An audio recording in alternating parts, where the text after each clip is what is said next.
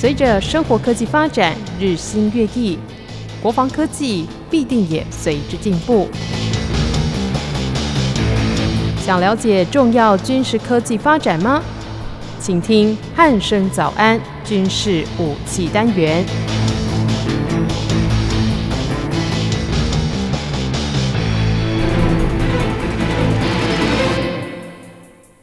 各位听众朋友，您好，欢迎收听今天的军事武器单元，我是易明。今天邀请到《全球防卫杂志》的主编陈国民主编来到节目当中。国民哥，你好。呃，主持人好，各位听众大家好。呃，是国民哥，最近这个印度的这个航太展哦，最近就是有这个展开哦。那其实这也是在疫情当中呢，有一个这样子的航太展出来，其实也是蛮令人振奋的一个好消息哦。那今天我们就是要来谈一下这个印度航太展到底发生了哪些事情。那首先在节目的一开始，是不是先请国民哥为我们听众朋友介绍一下印度航太展当中到底展出了哪一些重点呢？呃，我们这样来看哦，在全球哈，这因为新冠疫情的关系哦，其实很多大型的展览哈，不管是呃书展啊、室内展览等等哦，通通纷纷取消。但是没想到说，哎，其实在每年哈的二月的时候，哎，都有所谓印度的航。航展哦，那这个航展呢，居然照常的举行哈。那这个印度航展呢，其实它在一九九零年代哈就慢慢开始哦，为期双周年一次哦，就是说呃双数年或一次。那二月的时候哈，二月初哈，通常是它举办的日期哦。那印度航展哦，说真的，哎，在很多。大型的军火展哈，二零二零年哦都纷纷取消的状况下，那今年其实疫情哦，哎说的好像也不见得好转哦，哎，印度政府居然继续哈承办哈这个印度航展哈，说真的也是对军事新闻来讲哈，有点跌破大家的眼镜，说哎怎么疫情这么严重哈，哎你们还是办展哦？那办展的话哈，其实呃印度哈其实他很强调所谓的国际国道政策，所以其实在哈这个印度航展就是今年二零二一年哈，它是从今年的二月三号哈开始哦，到二月六号为期三天哦。那因为哈是在印度国内所举办的航展，所以其实不管是呃他们的总理啦，或莫迪总理啦，或者说呃国防部长等等哦，这已经要到哈。国防部长好多新客哈，其实。这些所谓的高官显贵哈，都会哈莅临致辞哈，这个是很正常的。就是说，在开幕的第一天哈哈，会有啊元首或者说部长级的哈长官去视察哈，这个是很重要的一件事情，因为哈这代表说，哎，其实呃印度政府哦，不管是呃上至政府哦，下至国防部哦，都很重视这个所谓的印度航展。那印度航展呢，虽然说是两年一次哦，然后它也哈。呃，其实广纳所谓的各国的军火商前来参展哦，但是哦，今年哈，因为还是有疫情的关系哦，所以其实呃表定哈是呃六百零二家厂商参展哈，但是印度的厂商 好像占了五百二十四家哈，那基本上是占了全摊商的六分之五啊，说真的这比例哈有点高哈，那非常的高。呃，国外的部分哦，虽然说它只有十四个国家哈，呃，虽然说号称有十四个国家哈，那七十八个。国外的摊位参展哦，但是因为其实很多国家哈，毕竟是呃国力比较少，所以其实这十四国的部分哦，说真的哈，你要扣除说英美哦、法哈，甚至以色列哈，主要跟哈印度有做军火生意往来国家有参展的话，其实算是哈沾一点光哈。那呃也是哈由于的疫情关系，哎，所以这次的。航展哦，哎，并不开放哦，一般大众入场。那嗯，一般的航展是大概是这样，大概前三天哦是所谓的媒体日跟所谓的贵宾日。那是呃，媒体日跟贵宾日的话，就呃只限于哈特定的哦政府单位，或是说驻外官，还是说呃军火商哈军火商的摊位代表一定会去哦。那还有就是所谓的媒体记者哦，这个叫所谓的商业日哦。那商业日的规定哦就相当严格哈，那必须哈第一个事先申请，那第二个呢，其实他会看你的目的，哎，你是要采访呢，还是要？洽商呢，还是要说是工作人员，其实他们都有严格的限制。那最后哈，比如说假设哈，这个航展哈为期六天的话，那通常哈到后面的后三天才是开放一般的民众入场。那嗯，一般的民众入场呢，有的国家呢呃会收费，那有的国家呢并不会收费哦。这个看当地国状况。那我们要来来看哦，说其实呃为什么哈？这个印度哈，在这个 二零二一年哦，疫情还没有呃稳定的状况下，还能举办的航展啊。说真的，这个是哦跟他们最近一笔的采购案有关哦。那这笔的采购案居然是说哈，到了今年一月哈，印度政府批准印度空军哦，用四千八百亿卢比哦，大概是哦台币哈一千八百三十八亿哈嗯的预算哈，去采购哈八十三架他们国产的哈所谓光辉 Mark One 战机哈。那这个英文哈必须再念一次哦。那英文的话就叫 TEJS，然后 Mark One 啊，就是说光辉第一代战机哦。那是这个战机呢，说真的哈，各位可能听到下面的论述，可能会呃有一点吃惊哦。那为什么会有这种光辉战机的出现哦？是源于这种一九八零年代哦，其实苏联入侵阿富汗哦。那呃入侵阿富汗之后呢，哦。为了哈帮助哈巴基斯坦抵御哦苏联可能的威胁，美国哈在一九八零年代哈出售哈 F 十六 AB 呃战机哈给巴基斯坦。哎，美国出售巴基斯坦 F 十六战机，那相对的引起呃印度方面的紧张哈，因为印度跟巴基斯坦是世仇哈。那印度呢虽然说哈跟巴基斯坦是世仇，但是哈那时候呢跟美国呢关系好像也不是很好。那当时候呢哦一九八零年代一九九零年哈。印度哈，他们所用的战机哦，基本上是沿用所谓的二系。那二系的话就有很多哈，比如说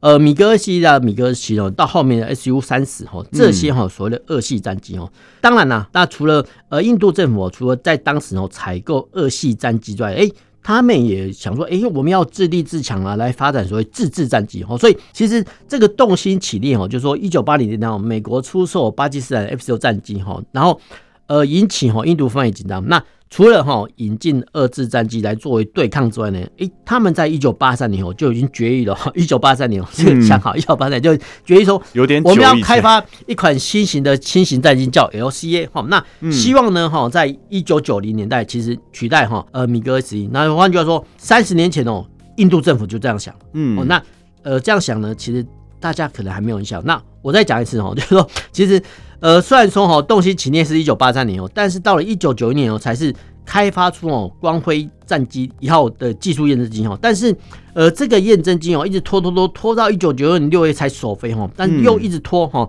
呃，因为进度的延宕哈，在一直拖到两千零一年一月四号才首飞。换句话说，二十年前就已经首飞了啊。但是到了哦。光辉战绩到了二零一三年哈十二月二十号呢，才具备初始战力哦。那换句话说哦，从一九八三年呃动心起念后到二零一三年哦具备初始战力哦，印度政府花了整整三十年的时间 哦去。呃，你说搞或是研制吼，这种自制战机哈，他们花了三年，那为什么会花成呃花到三十年去搞一个？你说是研制或去研发或 copy 别人的技术哈，搞一个资金为什么会那么久？第一个就是所谓的发动机的呃一些因素哈，关键技术还是掌握到哈呃美国人的手上。那其实呃说真的呃美国哈，因为之前哦印度不是有试射核子弹嘛？好，那其实。呃，为了做一个前置啊，所以其实美国哈就掐住哈这个发动机的输出技术啊，来让这个印度的光辉战机哈难产，或者说让你产出来，但是你的发动机效率比较不好的话，其实推力的话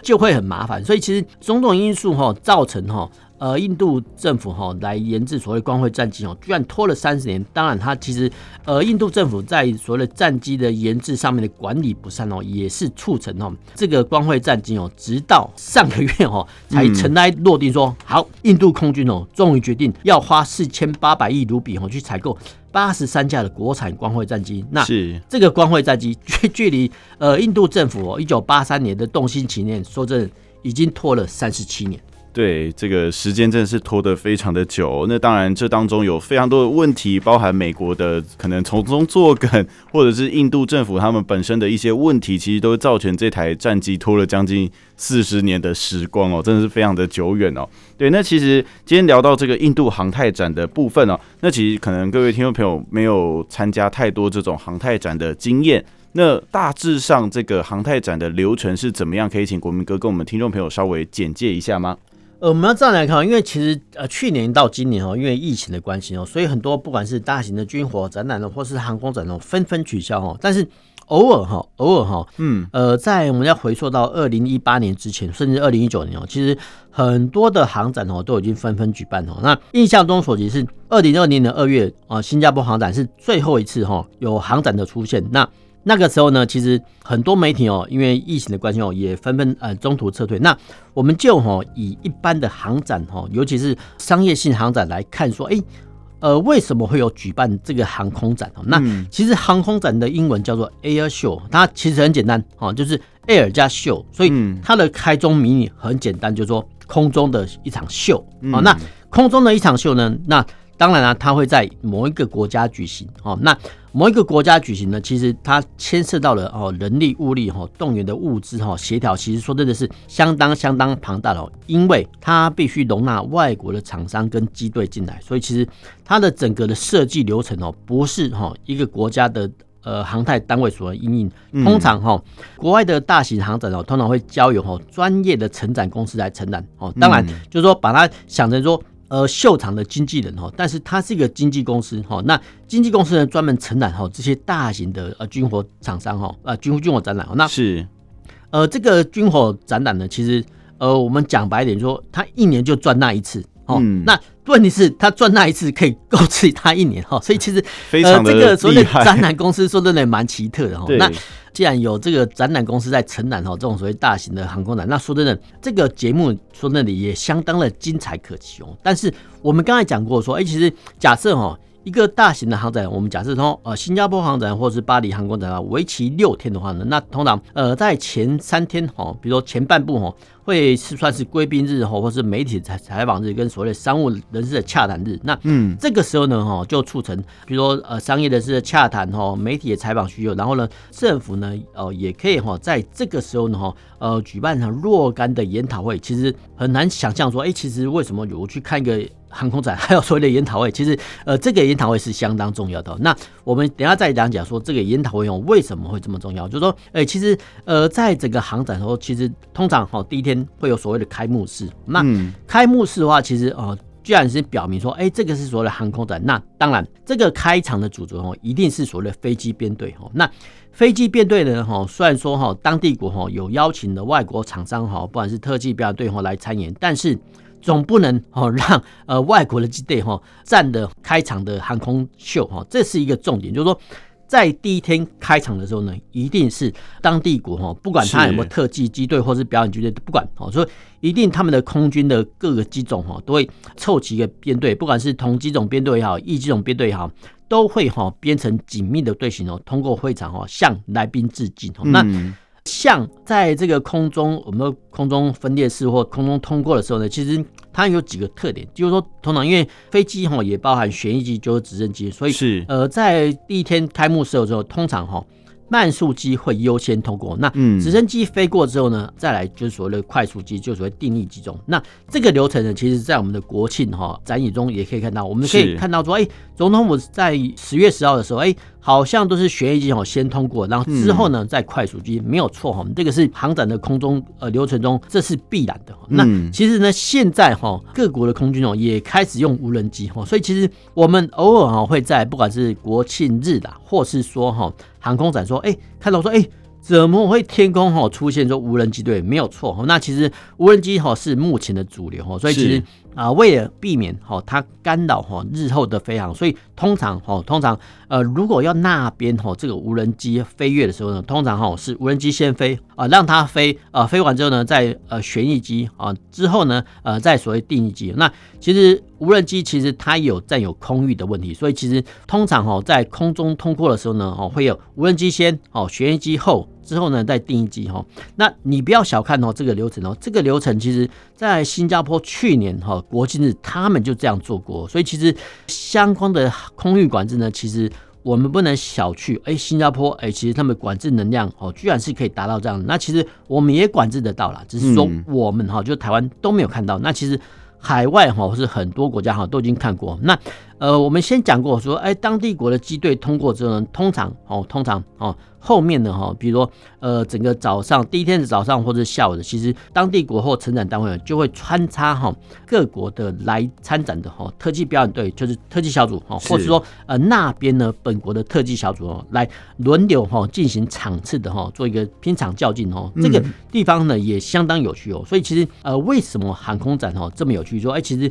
也很多人也看说哎，其实。呃，我们都是来看，不管是他是买票了，或者商务人士进入厂区之后呢，哎、嗯，都会想说，哎，看看哈各国哈优秀的特技队哈，看有没有精彩的演出。那甚至呢，呃，有些航迷或军事迷哈，甚至一般的观众会看说，哎，今年哦，如果说比如说俄罗斯的勇士队没有来的话呢，他就不想去看了。所以其实也有部分的人士哦，是冲着哈特技小组的这个精彩的哈特技飞行表演而来啊。当然，其实我们要回到航展的本身说，其实航展本身哈，它既然是一个展，那除了所谓的动态成长之外呢，其实它也有静态展示机。哦，那静态展示机哈，就是停在哈一系列停在大坪。那其实停在大屏的时候呢，其实呃虽然说哈随时哈都有所谓的精彩的哈空中动态表演哈，不管是特技小组啊，或是编队飞行等等的。那其实呃在户外的哈一个大屏上呢，其实也停放哈有各国一些特色的飞机。那其实观众呢，其实可以哈慢慢的。一路一路哈，慢慢走到大屏去拍哈，这个我们叫做点名。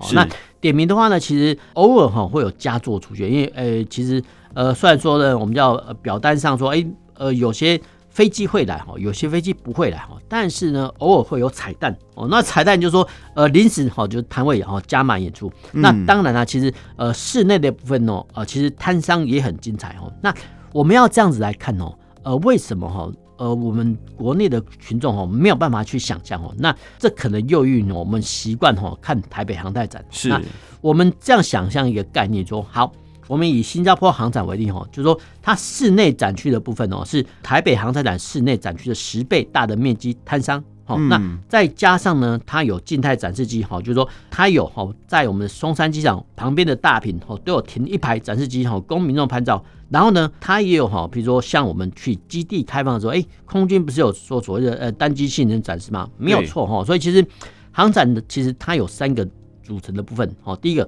动态展示机，第二个哦静态展示机，那第三个呃是所谓室内展馆。那很可惜的是说。我们在哈每次的历届台北航太展，那其实这个算是积久成习哦，是大家都以为说啊，其实航太展哦只有室内摊位，其实并不进来哦。那其实航太的人除了哈呃室内的摊位之外呢，其实。呃，它有户外成长机，然后呢，还有精彩的动态飞行表演。所以其实，在国外哈纷纷举办这个航空展的状况下，其实很多航民或是军民哈，他们哈都会锁定啊某种航展、某次航展，然后呢，开始慢慢存钱哦，去赚取他的旅费。而且是外国的生活所以确实哈，比比国内来的贵哈。但是不管怎么样，呃，不管是日本的基地开放啦，或者说新加坡航展等等，其实。都有很多航迷哈愿意哈投资哈呃这种庞大的旅费哈去海外参展啊去看哦，所以其实呃这种现象呢，其实呃我们要值得关注。嗯，是，其实就像国民哥讲到，这个国外的航展其实它的流程呢，大概可以想象成是基地开放，然后放大很多倍这样子。大概用这样子的比喻，可能台湾的听众会比较清楚知道这个到底是一个什么样的情况哦。对，那其实。刚国民哥有提到说，就是航太展其实它的内容非常的丰富哦。那通常如果去到一个国外的航太展的话呢，我们应该要注意哪一些的重点是我们应该必看的，来表示自己有到过这里的一个这个流程呢？呃，我们要这样来看哦，撇除哈现在的网红或是说打卡模式来看哦，那一般来讲哈，假设哈我们今天是一个媒体或是一个专业的军事迷来看的话，其实。我们刚才已经讲过了，一个航展哦，呃，分为所谓动态呃飞行表演哦，静态的飞机成展跟所谓的室内的摊位。那不用讲哦，在大屏之内所谓静态展示机哦，那我讲白点，只要你努力，或是说哈，呃，把它走完一次哦，绝对哦，绝对有时间哈，呃，你会把它所有的静态成长机哦，前后左右哈，在顺光逆光的位置，通通拍一遍。是，只要你有心哦，这个叫我们叫点名。那为什么要点名？说真的，偶尔会所谓的挂一漏万哈，因为哈，因为呢，呃，虽然说呢，厂商哈会发布哈他们成长机的一些相关的资讯哦，但是哈，但是哈，呃，天有不测风云呢，所以其实偶尔会有呃一些精彩的额外的彩蛋出去出现哦，所以其实为了哈预防哈这个额外的哈这个新闻或者是成长机出现，那我们只好说，哎。每一架的静态展示机哦，虽然说在大热天底下，大饼说真的是蛮热的，但是不管怎样，呃，不管是航民或是媒体的朋友，我们都鼓励说，哎，其实所有的静态展示机哦，一定哦要去抽空哦去看哦，是因为呢，呃，尤其是美国，因为其实美国的军机哈，偶尔比如说像 F 二十二或 F 三十五，哎，它只来这一天。航展的第一天或第二天，那第三天啊，它就飞走了。所以其实光吼这个所谓静态展示机哦，都要所谓趁戏或是趁机会去拍。嗯、那所以其实遑论说哈，停在那边停了四五天的哈，你再不去拍，说真的这。有点说不过去了，对不起自己的脚步了。说真的，其实呃，在大坪哦走上说这四五百公尺，其实脚就很热了，确实是很热，没有错。那这个我们在提醒听众说，哎，其实不管是在户外活动啊，尤其是东南亚哈那些国家，说真的，呃，他们的太阳哦，说真的是蛮强烈的。那说真的，确实哈，要是补充水分哦，因为我们要这样子来看哦，其实海外的航展哦，其实他们都很欢迎哦群众哦来哦来参访哦，但是哦，但是呢。他只负责哈最基本的医疗啊，假设了哈，比如说你在参访航展说，哎，突然中暑昏倒哦，他负责哈 把你救急救，然后拖到阴凉处之后呢，他就不太会理你了，因为其实所有的海外的他们的人际关系就是这样的。当然，哦，他们的医疗的救援小组一定会把你救活，但是你不要哈期望说，哎，后面会有什么妥善的照顾，哎，基本上这个是叫奢求啊。所以其实是我们要这样子来看呢，说其实呃，航民或者是媒体没有出去采访的时候。最好哈，最好是结伴而行啊，因为其实毕竟哈，在非华语圈的国家哈，所以其实。你还是要有呃人身安全意识哦，会比较妥当。那嗯，我们刚刚讲在所谓的静态成长期，那其实动态飞行表演的话是会更复杂的一块哦。那是其实动态飞行表演哦，那其实每次航展哦，其实呃主办单位有都有列一个简单的表单，好，比如说第一天哦美国人飞，那第二天哦俄罗斯人，第三天哦比如说中国的军队飞，那其实呢这个时候呢采访者呢或是说居民哦就可以挑重点说，哎。我要看 F 二十二，或者说我要看哈苏联的、俄罗斯的 S 五 C，或者说我要看中国的歼二十，这个时候就可以取决哈。那偶尔哈，当然我们刚才只说这个是表定的计划哦。那表定的计划呢，其实动态飞行表演哦，它其实也必须哈接受哈当地的塔台的管制。换句话说。它也受限于哦当地的天候天气哈。如果说今天没有符合飞行的标准，塔台不放行的话，其实呃动态飞行表演就很可能整个取消。譬如说哦，去年九月哦，在英国伦敦呃举行的呃运能空难八十周年，就有很多飞机哦，因为其实那个时候呢，其实天气都很烂，所以其实大部分的动态飞行表演都取消。所以其实虽然说呢，主办单位哈，譬如说假设哈，第一天跟第二天哦，因为天候关系取消，但是呢，它偶尔哈会在第三天或第四天把它进度补回来。嗯，所以其实这个时候呢，就必须好随时注意说，呃，大会的不管是公布栏哦，或者手机，现在有手机下载 APP，他们都会呃告诉你说啊。今天的飞航行程变动，所以其实我们要这样来看呢，就是说海外的行程如果要去采访的话，基本上它是一个动态的节奏。那是不只是主办单位哈，连采访者或居民哦都要哈跟随他做一个动态的去呃，我们叫讲白一点叫逐水草而居哦，就是说逐水草呢，这个水草呢换成飞机哦。那这样讲的话呢，大家都懂哦。那我们讲说最后一块就是所谓室内碳商那。室内摊商呢，基本上呃是跑不掉的哦，嗯，因为它其实呃每个摊商的那个摊位费其实都蛮贵的。那说真的，呃，动辄可能是一两万美金起跳哦。我讲是美金起跳哈。那所以其实基本上呢，它是跑不掉。那当然啊，其实在不管是参访的顺序，或者说采访的顺序，基本上会排在动态飞行表演跟静态展示机之后哦。那这样讲的话，其实大家能懂哦。但是我们必须来说哦，其实。我们哈不要用台北航太展的规模去看外国的航展。那嗯，外国航展我跟你讲过哦，随便一个摊位，摊位面积通常 都是台北航太展室内承展面积的十倍以上。是哦，那十倍以上呢，那很麻烦。好，比如说假设的很麻烦，就假设某次啊，比如说新加坡航展哦，他来访的哦有五百家摊商，嗯，那不可能哦，不可能哦，不管是采访者或是呃，就算你分批采访也好，不可能。那一次的航展都把这五百家摊商走完走完哈，对，这个叫做痴心妄想。所以基本上来讲哈，呃，不管是航迷或是说采访者，他基本上事前哦要先选定内容。譬如说啊、呃，如果说选定美国啊，譬如说。选定美国的 L 三，或是雷神公司，或是洛马集团等等哦，这些哈就必须抉择。那譬如说哈，又以色列，那以色列的飞机公司 IAI，或是说它的易比特，或是研发哈，呃，我们之前讲过铁穹哦，飞弹呃那家公司哈，说的或是所谓的 IMI 哈这种公司，还是说俄罗斯的国有武器制造局，嗯、还是说啊，法国我们以海军展来讲，因为法国有一个叫 DCNS 哈，它是国家的造舰局，哎、欸，这个 DCNS 就是承制我们之前呃拉法叶巡防舰的一些造船厂啊，所以其实不同的不管是航展或海军呢，它不同的军火商它各有特色哈。那为了哈在这五百家哈甚至一千家哈的摊商去做抉择的话呢，其实必须哈必须有取舍，要先第一个要有取舍，第二个就是说。呃，来访者呢，必须做相当相当大的功课。嗯、哦，那其实呢，这又牵扯到摊商的位置。那我们要这样来讲哦，那些所有的摊商哦，不可能通通摆在一直线哦，让你一次走完。那通常呢，他是说，呃，美国在西南角，然后俄罗斯在西北角，然后法国在东南角。换句话说。你必须哈，在尤其是国家别的时候呢哈，你必须哈一个摊位一个摊位的走动。那这个摊位的走动的步数哈，说真的哈，呃，你只要认真走的话呢，通常一天哦在室内走动不下十公里，因为现在手机都有计步器哈，所以其实这个骗不了人哦，所以骗不了。所以其实呃，不管是室内或室外啊，其实我们要呃鼓励听众或者说居民的话，说其实你如果哈真的有兴趣然后参加航展的话，其实。事前的功课就要做的非常的仔细，否则的话呢，哦，你只会看到说，呃，表面的功夫，说真的就就丧失的哈，你出国啊去采访的机会。是，其实这种国外的这种航太展哦，真的规模相当的大哦。那真的不做功课的话，可能在有限的天数跟体力的限制之下，你很难把所有的东西都走过一遍哦。真的就像国民哥讲的，就是痴心妄想哦。对，那其实就国民哥您的这个经验来看的话。航太展就是一场这样办下来，到底有哪一些重点是应该要去、一定得去注意的地方呢？呃，我们这样来看呢。呃，为什么会这种航太展啊？那其实航太展哈，各国其实很多国家很多在举办。第一个哈是所谓促进商机，那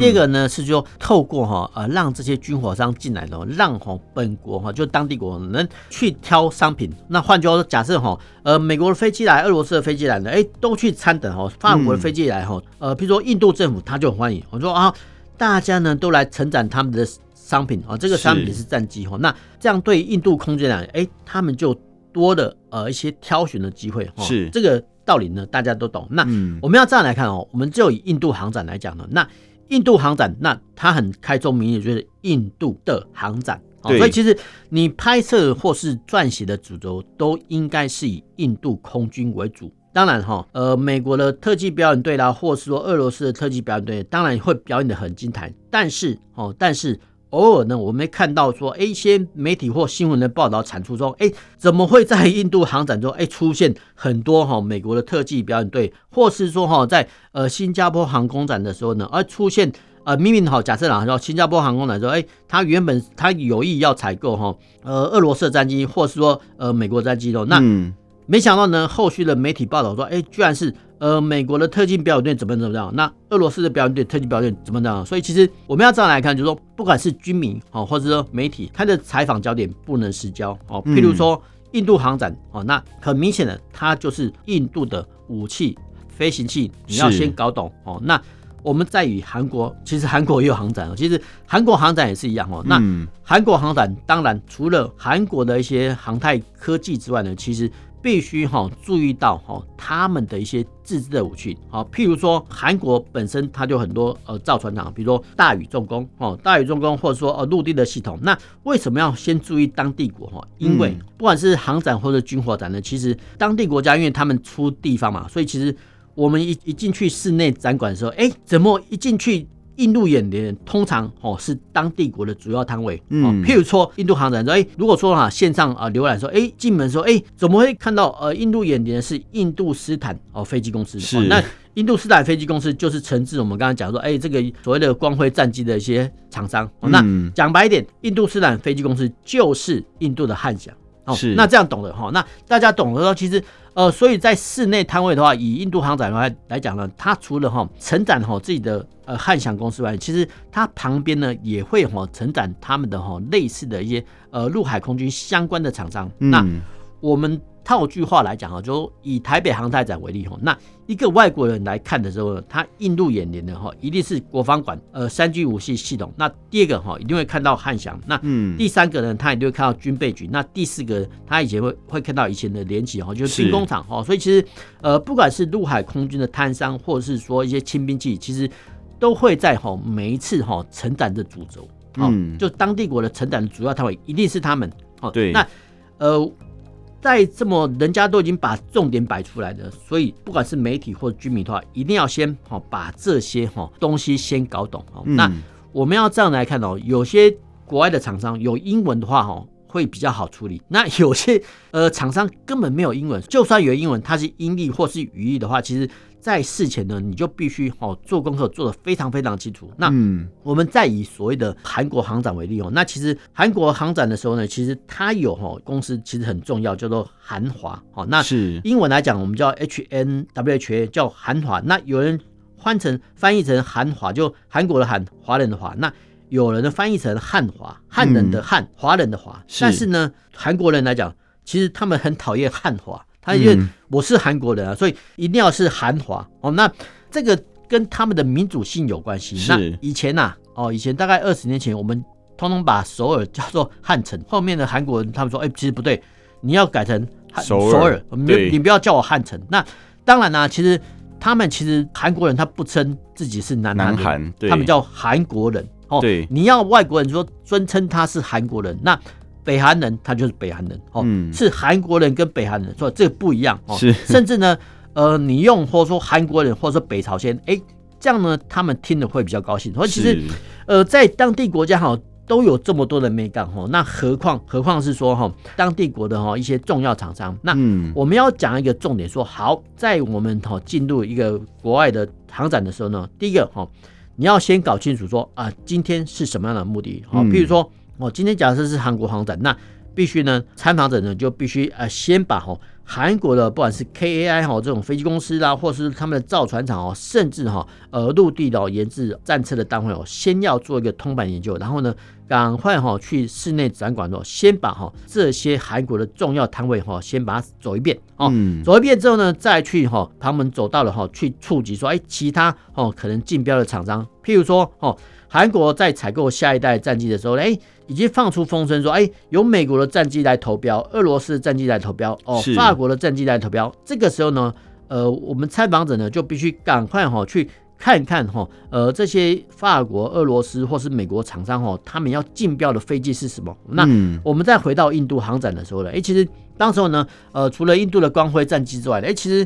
美国人也用 F 十六来竞标，那法国哈也用他们的标风战机来竞标，那苏联哈也有他们的竞标机种哈，所以其实，在哈每次的航展之前哦，其实采访者哦就必须哦先对哈这些潜在哈可能呃印度可能购买的一些客户哦做一个。呃，相关的通版研究，然后呢，再去吼做一个发问吼、嗯。那因为哈，因为其实呃，基本上来讲，我们都出国哈，都算是所谓外国人哦。那你要先准备好问题好，那准备好问题呢，这当然哦，要牵涉到基本的英文能力哈。你基本的英语能力要先沟通。那有些部分的国家，它基本上是不太通英语的，譬如说印度。哎，我们看到印度片的时候，哎，怎么有时候听得懂，有时候听不懂？因为有时候他讲印度语，有时候他讲英文，所以其实基本上来讲哈，就算哈，就算哈，印度人听不懂你在讲什么英语，那总哈，我们在采访者或居民啊，总可以事先预你哈一些题目，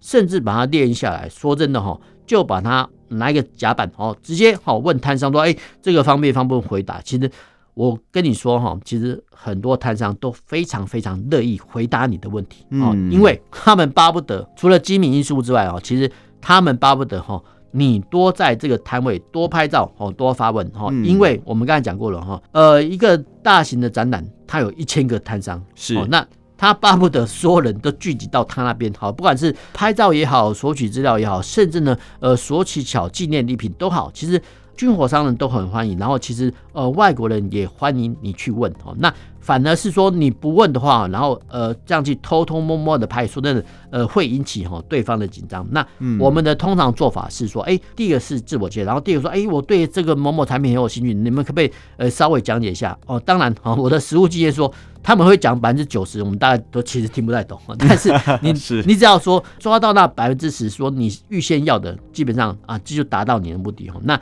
我是呃用我个人经验哦，跟各位听众分享说，哎，怎么样哈去面对一个大型航展，然后在有限的时间的状况下呢，哦，采取你所要的。我想呢，哈，透过我这样讲解，其实大家出去呢会比较有所收获。嗯，是。其实，在今天经过国民哥的说明之后，相信大家对这个国外的航空展，甚至是这个航太展，应该有更多的认识哦。因为这样子出国一趟，其实。做一点功课，你会逛的比较开心哈。好，那今天的军事武器单元就到这里，我们下次再见喽，拜拜。